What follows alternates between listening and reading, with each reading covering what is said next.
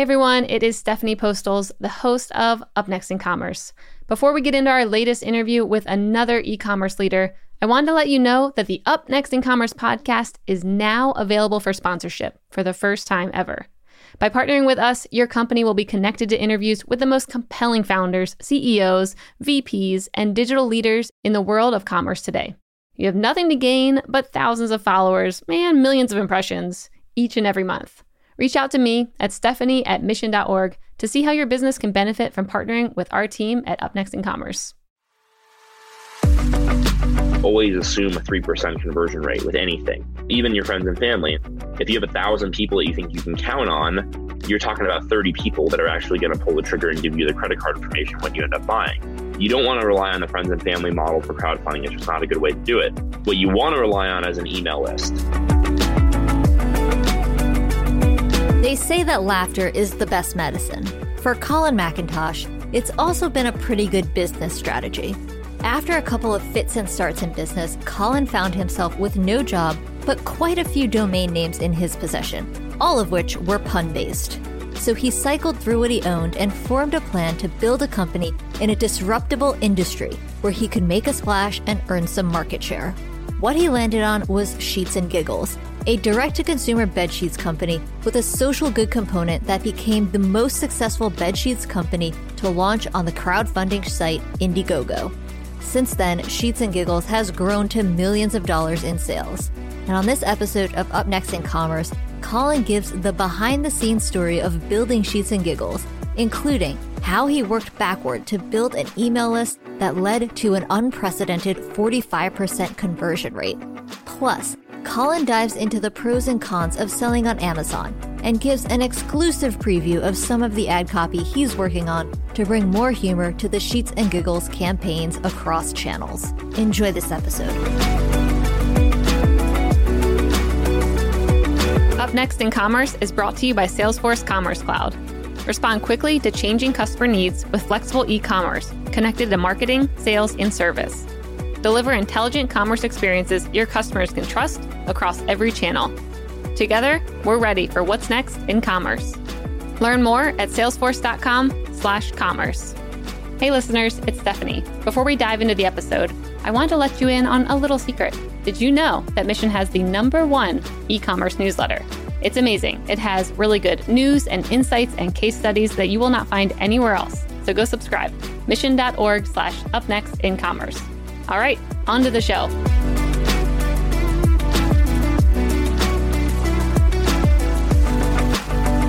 Hey everyone, this is Stephanie Postles, co founder of Mission.org and your host of Up Next in Commerce. Welcome back. Our guest today is Colin McIntosh, the founder and CEO of Sheets and Giggles. Colin, how's it going? Pretty good. Thanks so much for having me today. Yeah, thanks for coming on. I was very nervous about messing that name up. I'm sure you get that a lot. uh, McIntosh, McIntosh. Yeah. The, oh, I meant your company is, name. oh, Sheets and Giggles. Yeah, no, of course. yeah, sorry. I, I, feel like I've gotten so used to it now, I don't even register it anymore. Um, but yeah, you can call it S and G for short, so that way you're not laughing every time. There you go. I like it. So before the show started, we were going a little bit through your background, which I think people would like to hear before we get into Sheets and Giggles. So I'd love for you to kind of start there. Of you know, how did you come to founding Sheets and Giggles? What came before that?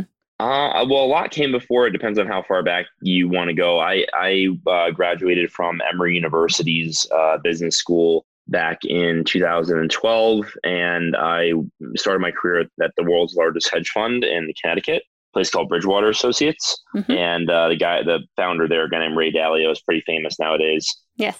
I got fired in about five months. Uh, which was great being 22 and losing your first job uh, in a strange state that you don't know anybody in. Oh, no. Uh, and what happened? Then, well, well, I was terrible at my job. So five you know, months is was, not uh, enough time. How did they even know? no, I, Bridgewater is usually uh, they're famous for like two months or two years. Uh, okay. And so I, I kind of had a weird little in between stay where like after two months we were all pretty sure it wasn't going to work out, but like they were like, ah, this should work out, and they didn't want to really pull the plug. And then eventually, I remember they were arguing in front of me one day about uh, I'll never forget this. They were like, re-interviewing me for a different role inside of the company and that's how they do it right you lose your box quote unquote and then they try to find you a new box before they totally get rid of you um, because they think you're like a culture fit, right? Yep. They were arguing in front of me. I'll never forget these two guys, the two managers. They were, one said, "You know, I think Colin is a six for this role," and the other manager says, "Well, I think he's more like a seven, and I think we should hire him into it." And they're arguing six, seven, six, seven out of ten, and then the arbiter goes, "Look, guys, he can't get hired into the role if he's not a seven. If he's a six, we can't make give him the offer." Okay. And then they agree, "Okay, he's a six and a half." And we'll need to have another meeting on it and I, and I remember I raised my hand and I go, guys, let me do this. Today's to be my last day at Bridgewater. And I was like, I just couldn't deal with that type of like, yeah, rating you. It was, it was crazy. Yeah. And so that was uh, my first job experience. And from there, I became a recruiter, uh, third party agency, recruiting for banks and hedge funds and startups.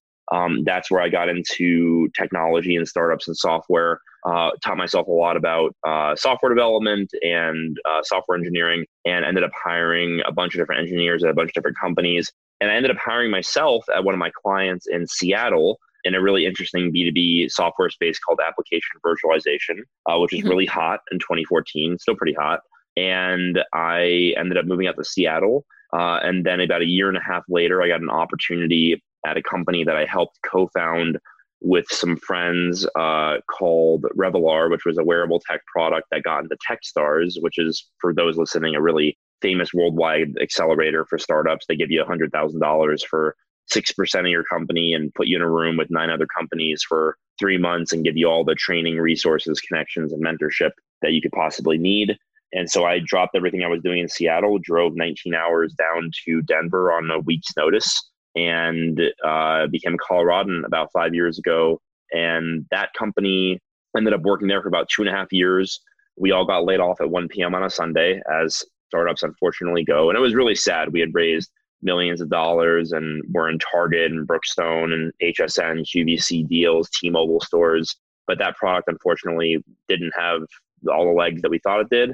Mm-hmm. And three weeks after I got laid off, um, incorporated Sheets and Giggles, and now it's been three years since that date, and it is now the longest I've ever worked anywhere in my career.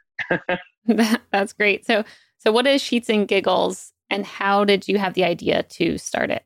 Well, for anyone who hasn't heard of us, it's okay. Although I will hold it against you. Um, we very rude. Uh, very rude. Uh, we sell bed sheets that are sustainable, and they're made out of a material called lyocell, which is made from eucalyptus trees.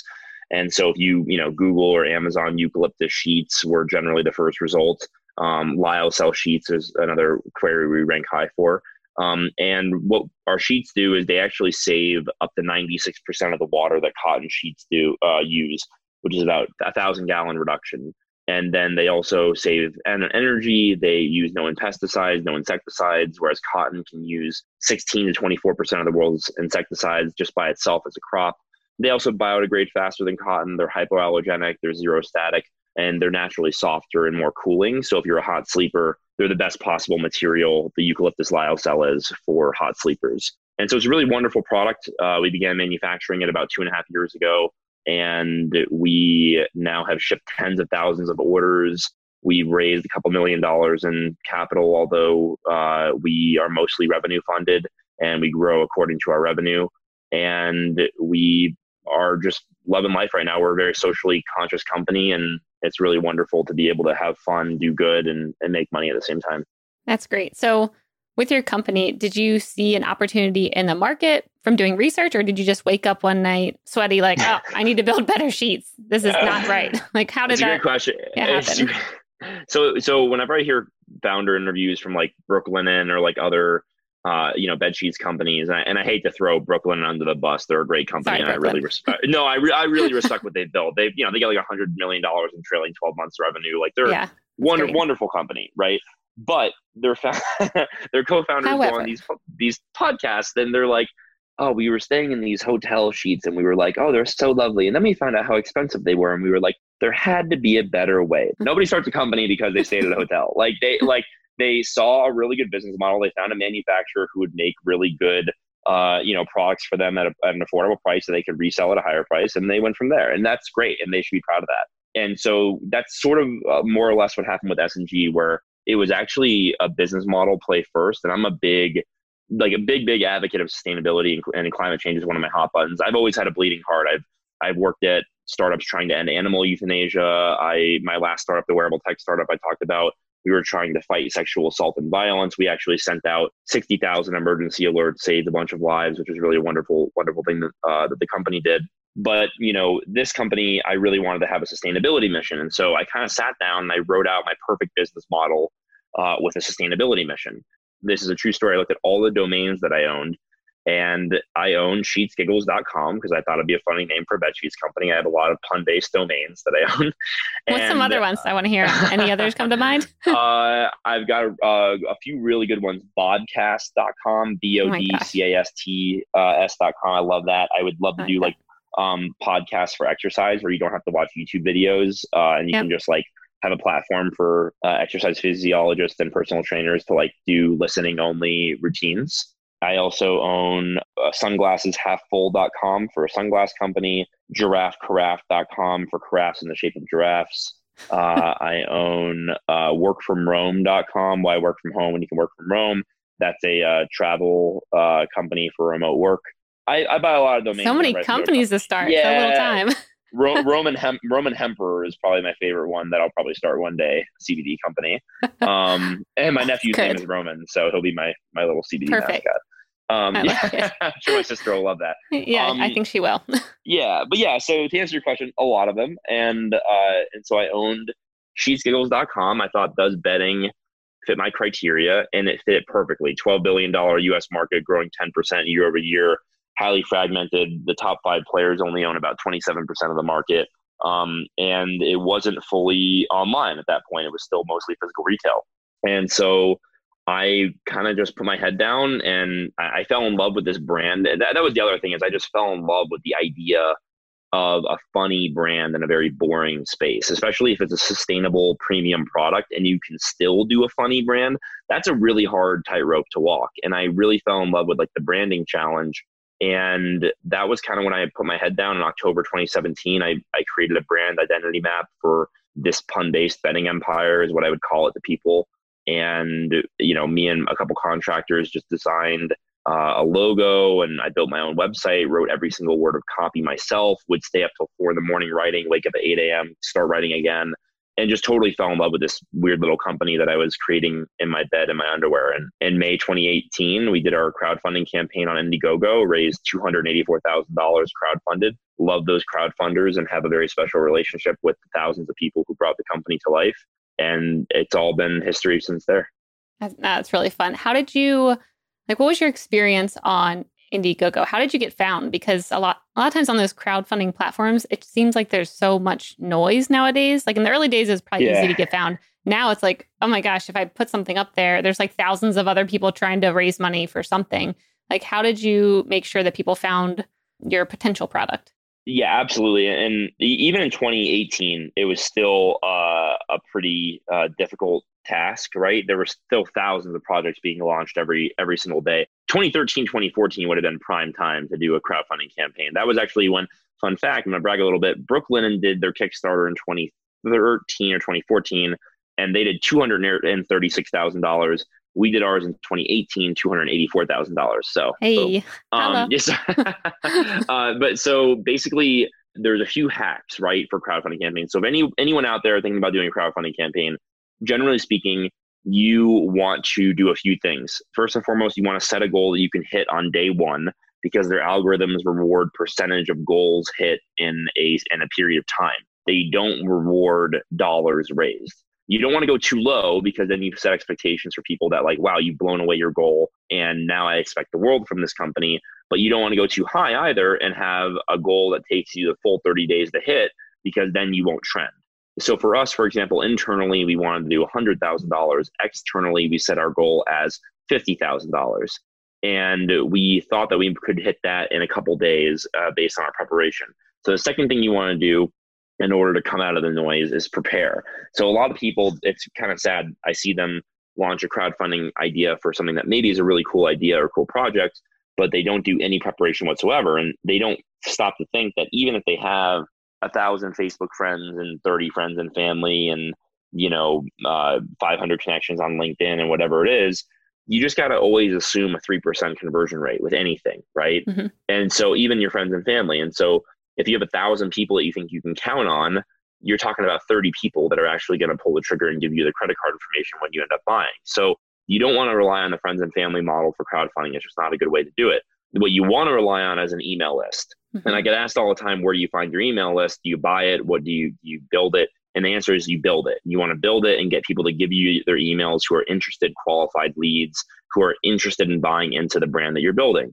And so what we did was we worked backwards from our goal of $100,000. We said, okay, $100,000 in 30 days. Generally speaking, with the crowdfunding math, you want to make 30% of that on day one. That's just the way the crowdfunding works. Big boost in the beginning, plateau in the middle, boost at the end. And so you want $30,000 on day one. We knew our sheets were going to cost $70 on average, which was a really low price. I really underpriced them. And, uh, and we knew our average order was probably going to be 1.5 units, so $100 average order value. And if $30,000 on day one at $100 average order value is the goal, that means we need 300 customers on day one. If an email list converts at 3%, then that means that we need 10,000 emails in order to get 300 customers on day one. And that became our singular focus, singular goal from February through April of 2018 was gathering those 10,000 emails, doing it at an affordable price that would end up translating into a low cost of acquisition. And we ended up spending about $9,000 to gather about 11,000 emails converted at about a 45% rate, which is was really unheard of. That was the first time That's I was really ever high. very, very yeah, I was very, very excited and and confident that the crowdfunding campaign was going to go well when we saw the 45% email capture rate. And we ended up converting at four and a half percent on our email list on day one. And we had a $45,000 day one, just like clockwork. That's awesome. I like that idea of working backwards. I think enough people don't think of like, what do I want my end result to be and how do I make sure to get there? And like you said, they rely on, oh, I have enough friends who will buy, which I've also experienced. Does not work. Friends and family can only go so far. Yeah, yeah but- people forget. People get busy. They have busy mornings. They forget. Like you need like a big boost all at once to come out of the noise on crowdfunding. And so we ended up being the number two trending topic on on Indiegogo. That's that's awesome. So how did you go about building your email list? Because acquiring emails for the price that you did is very good. Conversions are very good. I mean, you can get a ton of emails these days, but a lot of them probably wouldn't be qualified if you don't do it the right way. So, what kind of tactics did you use to get good emails who are qualified buyers to make sure that they actually ended up converting when you launched?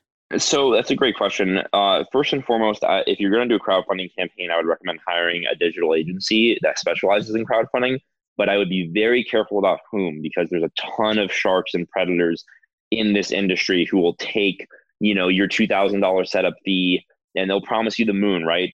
There is one agency i recommend my buddy will russell. He's the man russell marketing in new york and uh, i trust him with my life. So i hired will. I had known him tangentially through the last place i worked at and uh, he basically flew out the boulder. We sat down we whiteboarded things out in february 2018 about you know our plan for the crowdfunding campaign and basically the the method was he had these emails from past campaigns that were early adopters right? They're people who had backed kickstarter campaigns before and you can get lists like that in other mm-hmm. places. Mm-hmm. then you be, begin to build one two and three percent lookalike audiences on facebook. Um, from those lists uh, you're able to advertise to other people who are likely early adopters. You build a landing page. We use kickoff labs as the software for our landing pages that hooked into our google analytics we did a photo shoot all in for $500 with me and all my best friends in Denver, Colorado. We were smoking cigars, drinking whiskey, having fun in bed, playing with dogs, eating pizza. Basically, whatever makes us laugh is what we put on camera. And so that was what we did in February 2018. We built those landing pages and that content with our first photo shoots. Um, and all the copy we wrote was just coming from my two fingers or 10 and then uh, we just basically asked people, hey, do you want to lock into the best price you're ever going to get on the best bed sheets you're ever going to feel? And we had three core value propositions for any crowdfunding campaign. You generally need three core differentiation propositions. One was that it's literally softer and cooler than cotton. And I led with that because I think that people are selfish and won't buy a sustainable product if it's not better than the unsustainable version. Value prop number two was that it was sustainable. And value prop number three was that because I knew how all these retailers worked and I know the margin share that Bed Bath & Beyond takes from this category, which is about 40%, the price that you're paying is going to be dramatically lower than the price you pay for comparable luxury sustainable options in store. And those were our three value props and it really resonated. That's great. So, what does your customer acquisition strategy look like now that's different than maybe what you did with Indiegogo? Now, I mean, now I have a in-house marketing team, uh, four-person team. They're they're absolutely wonderful. Uh, Sarah, our VP of marketing, is total genius, and she is someone who, on the performance marketing side, I think is unmatched. And I basically give her, I'll be completely honest, I give her free reign at this stage because a, fou- a founder skill set is fundamentally different than a CEO skill set. Mm-hmm. And I'm doing my best to transition from founder to CEO. And part of that is not micromanaging and frankly being okay with a much more boring job of facilitating supporting financing and managing yep. versus being the being the creative being the brand voice being the copywriter being the photographer and the videographer and the facebook uh, data analyzer and the amazon ad uh, creator like i i can't do that anymore because it just doesn't scale and it's also a good way to get talented people to leave when they feel like they're being micromanaged so in terms of our actual actual strategies, uh, I basically it's all direct to consumer on our website sheetsgiggles.com uh, and Amazon, and we've got core channels of Facebook, Instagram, Google, and Amazon as our digital spend. We do some podcast advertising, so definitely get in touch about that. Um, and we also do radio advertising on Colorado Public Radio and a few other stations. And then we've tried direct mail. We've tried a few other funky things. Nothing has the ROAS that digital tends to have in terms of email strategy nowadays, we actually don't email people nearly that as often as we used to. Mm-hmm. In the very beginning, when we launched on Indiegogo, we'd email people maybe once a week. Now we're probably emailing people once a quarter, which is really crazy for a direct to consumer brand. Like I, every, every direct to consumer brand in my inbox blows up my inbox, and you know the amount of sandal emails that I get from like my sandal company is ridiculous. Uh, mm-hmm. And so we email people only when we want them to take a very specific action. Um, and that leads to open rates of, you know, high 40s on emails, which is really, really stellar for, for open rates on emails. And we make sure that we use that wisely and we don't uh, over inundate people. That's great. So, what are your favorite channels right now? Like, of everything that you just mentioned, is there any channel that you're maybe putting more budget into or that you're seeing higher success with? if I can find a ROAS that beats Facebook, I will pull all my Facebook spend tomorrow. Yeah. Um, but they're definitely the highest ROAS. Uh, branded search is obviously the thing that's going to be best in the long run. So we spend a lot of time building up our brand recognition um, with people and our brand affinity. Just earned media is really good too. We have a PR agency that we employ, and we got we got covered yesterday by the Daily Beast and um, we've been covered by Real Simple and Forbes and Apartment Therapy. We are in Apartment Therapy's Best of 2020 picks and uh, a lot of other publications. We've been on Today.com and Amazon gives us a lot of shout outs because of the philanthropy that we do. And so that's been really helpful to have Amazon as like a, a big partner in, in our PR and in our discovery and exposure. Um, so overall, yeah, I'm I'm just really I, I would say Facebook and earned media are probably the two biggest ones. And then I do love radio and podcast advertising, and I'm trying to figure out how to make that funnier for the listener. Mm-hmm. And so I'm I'm currently recording a few new podcast ads that I think are going to be really funny, and not like in a really bad Geico, not funny at all way, but like actual bits on the radio. Oh, give me a bit. What are you working with? Let me hear. you can practice it here. There's no judgment. Okay, great, great, great. So I so I've got one that I think is pretty funny in like a kind of a meta sort of way where I want to go on a podcast and be like, hi, you know, I'm uh, like, you know, it's like, have you ever heard the CEO of Harry's do his thing? Like, I'm not yeah. famous, but I'm the CEO of Harry's. So yeah. like, hi, like I'm, I'm Colin, CEO of Sheets and Giggles. That, um, probably means nothing to you, which is kind of depressing, a little sad. We're, we're a young company. We're based in Denver. We, um, you know, we do, do some good stuff. Oh, we sell bed sheets. I should probably, probably leave it that. Um, God, how does the Harry CEO do this? Um, and, and, and basically like go that, and then like somebody yeah. in the background goes, 10 seconds 10 seconds? And i'm like yeah, we uh we sell uh eucalyptus bed sheets. Um they're sustainable. They're softer than cotton. Go buy them sheetsgiggles.com and like that's the end of the end of that and then, that's like, actually catchy. I like that because then people are like what is this dude gonna say? And did he know he was recording. And then i want to record like four or five versions of that that run yeah. on different different roles. And like and basically it moves from like okay you know like they gave me a second take i got it this time i'm Colin, ceo of sheets and giggles again, we sell bed sheets. I feel like that's obvious. Uh, maybe not that obvious. I don't know. Like If it was just called like sheets without the giggles, it'd be a little more obvious. And somebody's like 10 seconds, I'd be like, oh my God. Like, and then like get back into it again. And and so I think that like those little like bits and like the non sequiturs and stuff is like very much our comedy and and the trailing off and the tangents. And so I really want to write a few different bits like that that really flow with one another. Yeah, that that's pretty great. I can't wait to hear those on radio or other podcast ads. Do you ever feel like selling through humor like that could hold you back in a way? Because sometimes I see some brands where like that's so much their angle that it kind of gets away from you know the product because they get so funny where you're like, wait, what are you actually selling again? so like, how do you guys balance that to make sure you're still you know selling, but in an innovative new way that's setting you apart from others? Yeah, it's actually a stellar question. I, I see that all the time when I see like an Instagram brand that's like just like pure, pure, pure funny without ever talking about their products in any way or ever talking about like their reviews or like the, you know, their sustainability is just like buy us buy our shorts because we're funny. It's like, dude, they're polyester shorts. I'm not gonna buy your polyester shorts because you're funny. Yeah. But like the thing that we do, I think is, that is not unique, but I think is smart is we basically let our reviews do the talking for us. So we always say like we're not serious, but the sheets are. And that's kind of our our mantra is like we don't need to sell the sheets. Like our reviews sell the sheets. Our stats sell the sheets. Like we, you know, the amount of water we save, the pesticides and insecticides we save, we plant a tree for every order. We've got 3,000 reviews on our website, 4.8 stars, and we don't hide our one star and two star reviews like a lot of other consumer brands do. Um, we have 845 reviews on Amazon as of this morning. I check every single day. I personally, as a CEO, read every single review that comes in. We have a Slack plugin that pulls every single review and puts it in front of my face every time we get one in live time. You know, on Amazon, we're four and a half stars. On Facebook, we're 4.7 with 116 reviews, I think. And so, like that type of cross channel confidence in terms of review score is really important for the consumer. And then the sustainability, the planting of a tree for every order. We give you 10% off if you donate your old, sheets to a homeless shelter. Um, we pledge 1% of our profits, time, products, and equity to local Colorado charities. We've donated $40,000 this year to Colorado COVID 19 emergency relief. Like the stuff that we do, I think really speaks for itself. And we don't have to really broadcast it and advertise it, even though I just obviously did. Instead, we just kind of lead with the humor and then let people read more if they want. And truth be told, I think the most limiting thing, and you kind of touched on this, is that not everybody's a reader. Uh, especially mm-hmm. when you're talking about Americans. No offense to you know I'm a red-blooded American, but like we don't read.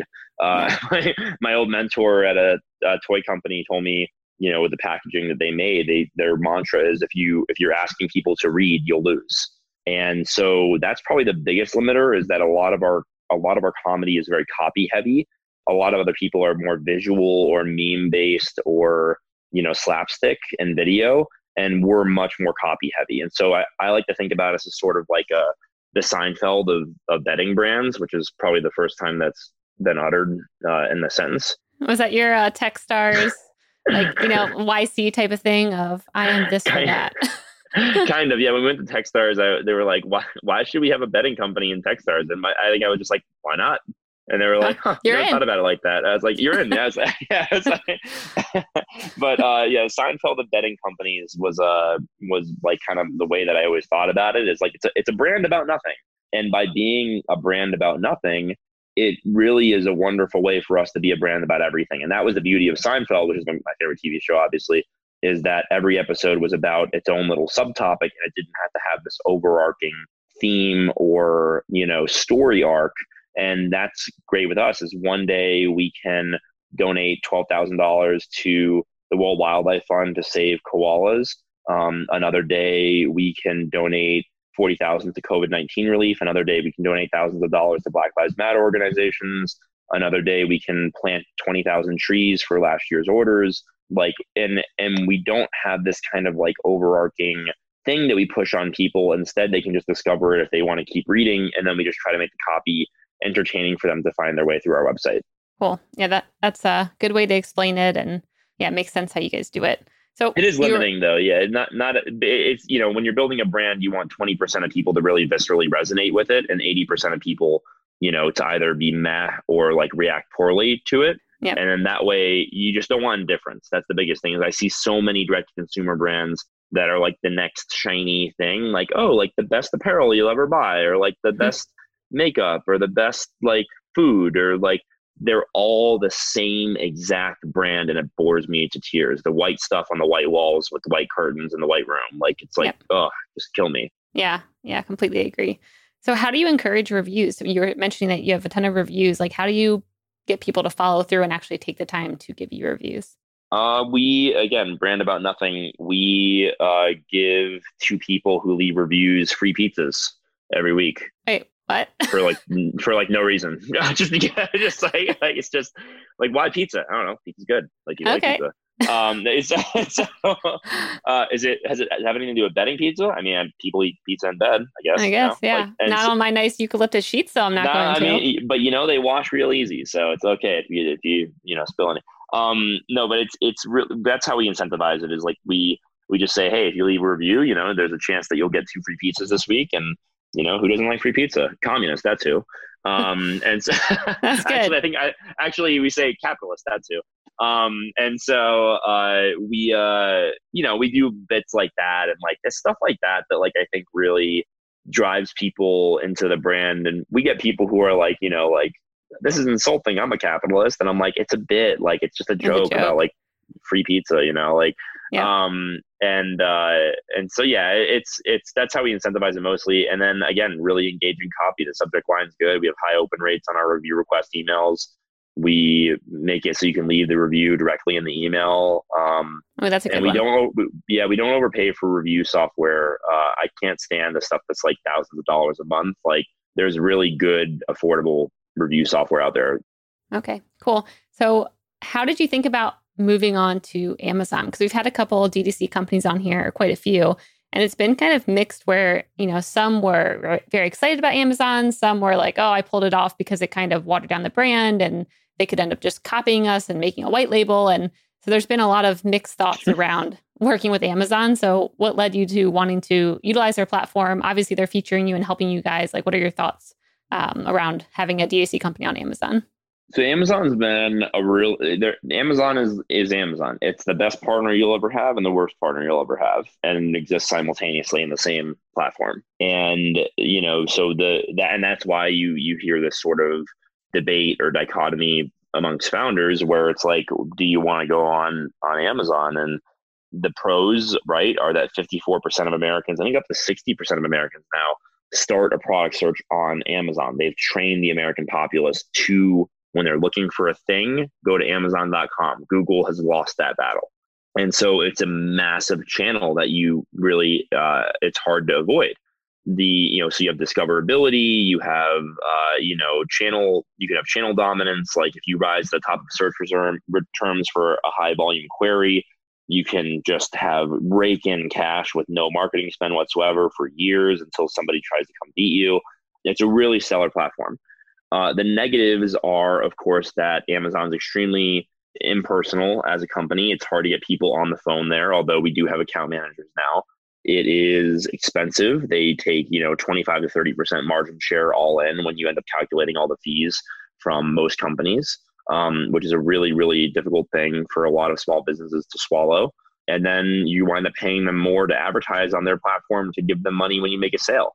And so they're they're a really good partner in a number of ways. They do a lot of really great things uh, for their companies, especially their small business partners. But you know, overall, it, it's a love hate relationship for sure. Yep. And you know, you can do one thing wrong and get your whole listing pulled, and, and that can be really devastating too. So overall, for me, it's a no brainer because more than half of your audience is starting a product search on a specific channel. Uh, you have to be on that channel. Period. Mm-hmm. End of story even if you're only doing it for branded searches.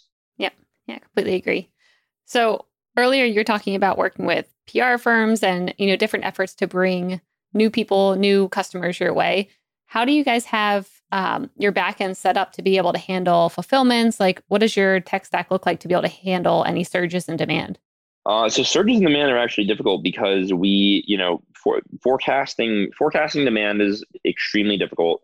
Forecasting inventory becomes extremely difficult and then you put those two things together and you have to forecast the amount of people that you have working on your warehouse team at any point in time which is extremely difficult And so when it comes to surges and spikes, we, we use a 3PL, third party logistics provider, to ship out all of our orders, both on our website and on Amazon. We do FBM on Amazon instead of FBA. Mm-hmm. Um, and so we are basically able to get probably 99% of orders shipped out within a 24 hour period. But when we do have, have big surges and big backlogs, it can slip to 72 hours. Because we are paying for that 3PL service they have a finite amount of people that they forecasted to work on their you know thousand brand partners that use that share the warehouse space. And it's a really good way to like lower the cost overall fulfillment from like a small warehouse operation if you're running it yourself because you're sharing that that square footage with so many other brands and you're sharing the labor with so many other brands it's a pretty straightforward process nowadays in terms of hooking up a 3pl in the beginning for the first six months of the company uh, october 2018 through march 2019 I was shipping out almost every box myself, along with a, a three person team in Denver, Colorado. We had our own warehouse space. We had a thousand square feet. We were packaging. We could do like maybe 250 orders a day maximum. And we were just trying to burn getting through holiday 2018 on our own. Uh, it was crazy. It was so so so hectic.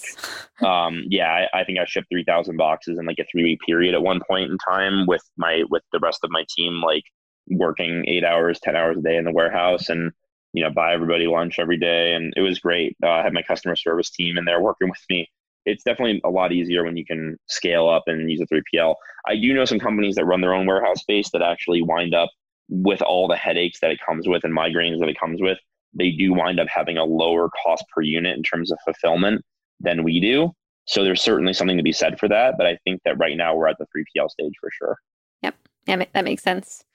All right, so we have not too long left. So I want to jump into the lightning round because I think you're going to have some good or funny answers. The lightning round is brought to you by Salesforce Commerce Cloud, our sponsors. They're amazing. This is where I'm going to ask you a question and you have a minute or less to answer. Are you ready, okay. Colin? I am ready. All right. The first one What is the biggest fail that comes to mind when starting a D2C company that you experienced? Uh, uh, we our for our packaging was white in the beginning. Um, you were the I white wanted, walls, white sheets, white everything. Well, no, no, no, no, no. no. The, the, the inside of the packaging was purple, and the outside okay. was white. Uh-huh. And we and we, you know, our packaging is lovely. We've got knapsacks to wrap the sheets. We've got free eye masks in every box. Oh, nice. Uh, it's lovely, but a white exterior box sent through any postal service is going to get absolutely destroyed. And so that was our biggest fail was we had boxes just showing up just beat the hell from FedEx and UPS. And um, and so we moved in, I believe, mid 2019 to purple exteriors. And that's allowed us to uh, be much more efficient with our shipping and, and have much better customer experience. That's good. Yeah, I can imagine getting a white box, knowing that my bedding is inside of it, being like, oh, so so dumb, so dumb and retro. We we and, and so to protect them, we had to put them in poly mailers and in, and in brown cardboard boxes, which was a huge waste for the first six months of the company. And we had people call us out on it, and I was like, "You're absolutely right. This is so dumb. Why are we doing this?" And so now we just slap a label on outside the purple box, and it, it's so much better. Additionally, uh, minor thing, major thing, minor thing, we had plastic in the packaging for the first six months, we had a little plastic sheath around the sheets inside the knapsack to keep them safe from any water damage mm-hmm. uh, during transit. And we got a couple complaints from people, really peaceful, nice messages saying, "Hey, I expect better from a sustainability company than to put plastic in the packaging, even if it's you know recyclable." And we said, "Okay." And so we removed the, the plastic and we put in tissue wrap now um, for a final piece of protection, so there's no markings on the sheets and I'm thrilled to have eliminated that plastic. And now we've shipped out tens of thousands of orders since then with zero plastic packaging. In fact, we're the only bedding company in the world that does not vacuum seal our comforters and they ship in the box ready to go directly on the bed straight from the box. No plastic. That's a good one. I haven't even thought about that. And yeah, I was wondering like, oh, have you had any issues so far? But if not, more people should be doing that. Oh, we have issues. We just replace them. I mean, it's it yeah. costs us money, you know. Like we FedEx will rip a box and then it'll get damaged, and they'll leave it outside in the rain, and it'll get waterlogged, and like so. We definitely mm-hmm. have that, but you know, I think it's worth it to eliminate the amount of plastic that we're saving. Yep, I like it. What's up next on your Netflix queue? Ooh, uh, I just started Ratched last night. It looks it's too scary really for good. me. I'm a baby. It, I, you know, I I like stuff like that. That's a little trippy. Yeah. Um, and I'm also a huge Marvel nerd, so I'm still waiting for the next Marvel series, but that's a Disney Plus queue. Uh, so I cannot wait for WandaVision and Falcon and the Winter Soldier, and the Mandalorian is in two weeks as well. So I'm really excited for that. Oh, you got your whole queue set up. I like it. I'm a nerd. Yeah, I love that stuff. Well, I know you said people aren't readers, but do you have anything that's coming up on your reading list? Uh, yes, I just started the Everything Store. Oh yeah, that's a good one. Yep, and I'm surprised I haven't read it yet, actually. Um, and then I I'm trying to read things from a different cultural perspective because I'm a you know 30 year old white male who mostly hangs out with other 30 year old uh, white males, and mm-hmm. so I've got a book called Well Behaved Indian Women that I just started. And I'm really uh, enjoying it. It's like a totally different cultural perspective. I, like it's so foreign to me, and it's really, really great to immerse myself in that. And uh, I'm trying good. to think if there's anything else up next, but those are the two big ones. You have to try that out. What new e-commerce tool are you trying out right now or having success with? New e- oh, uh, it's something called Gives, and okay. I should I should get a, a referral fee for this. Um, but there, so basically, it is a really cool thing we're doing to allow people after checkout to when they buy something donate a percentage of their order to the charity of their choosing. So we just tested it uh, this week for Prime Day because we had our Prime Day deal on Amazon, and we we had a lower percentage off on our website, but you could donate another percentage of your order as well. So it actually ended up being a lower price, but part of that was donated versus just going into your pocket. And uh, it's really cool. So so our now our customers moving forward, and we're, and we're trying to decide if we want to do this on only special occasions or on everyday type of thing you know, we already plant a tree for every order. Um, now we're going to be able to let our customers donate, you know, 10% or so of their order to a cause of their choosing, which I think is a really, really, really cool thing. Um, I just don't know if the dollars and cents work. And so we're testing it out to see what that looks like. Awesome. Yeah, that sounds like a good implementation. All right, the last one. What one thing will have the biggest impact on e commerce in the next year? I mean, COVID. COVID. Uh, yeah. It's it no no doubt. Um, it's, blown up e-commerce on a you know five to six year type of acceleration. Um, mm-hmm. You know the, the amount of people that are shopping online versus in store is just grown dramatically. And I think that we're probably in this environment for another six to nine months until a vaccine rolls out. And so I think that this will trend will only continue and I think that that's been a, a, huge, huge driver of e-commerce. And I think it's it's both good and bad. Obviously, the the it can be good for some industries and horrific for others. And so it's also a logistics issue. And everybody listening out there, when you order stuff online right now, it's not the brand's fault if it takes 14 days to get to you. If FedEx is trying to hire 70,000 people by Christmas, and I, they're not going to hit that. They're going to hit like fifty thousand, which is still a dramatic undertaking. Um, but the amount of packages going out right now is is just overwhelming the systems that we built. Yep, yeah, completely agree. All right, Colin, this has been a fun interview. Where can people find out more about Sheets and Giggles and yourself? Uh, I'm a pretty private person. I do have a public Twitter, Colin D. McIntosh, uh, Sheets and Giggles. You can Google us. Uh, sheetsgiggles.com is the website. No and in the URL, just sheetsgiggles.com. And then we're also on Amazon. If you want to search for our sheets there, Sheets and Giggles, equal the sheets. And yeah, I, I'm pretty easy to find. Uh, and then our social media, Sheets Giggles. So just at Sheets Giggles everywhere on Instagram, uh, Twitter, Facebook. We're a good follow. We, we promise we don't just post pictures of our products all the time and ask you to buy them and uh, we just hit 10,000 followers on Instagram, which I'm really excited about. We're, you know, we, we've never paid for a single follower, so it's fun to build this organic following over time. Oh, that's great. Yeah, nice work there. All right, Colin, thanks. well, thanks so much for coming on. This has been a blast, and we'll have to have yeah. you on again in the future. Thanks so much for having me. Hopefully, when I come back on next time, we're a much bigger company, and everybody's like, oh, yeah, I've heard of that brand. they will after this. Don't you worry. I hope so. Hey everyone, I hope you enjoyed this episode. If you did, you'll probably also love our e-commerce newsletter. To get it delivered straight to your inbox every week, sign up at mission.org slash upnextincommerce. Up Next in Commerce is brought to you by Salesforce Commerce Cloud and created by the team at mission.org. Subscribe now at Apple Podcasts or wherever you listen to podcasts.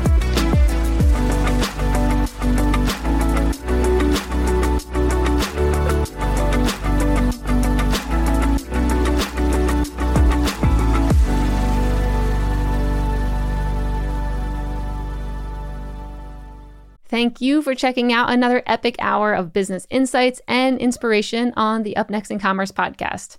If you like what you've heard and you're interested in partnering with us to bring your brand to a growing audience of e commerce experts, reach out to me at stephanie at mission.org to get the conversation started.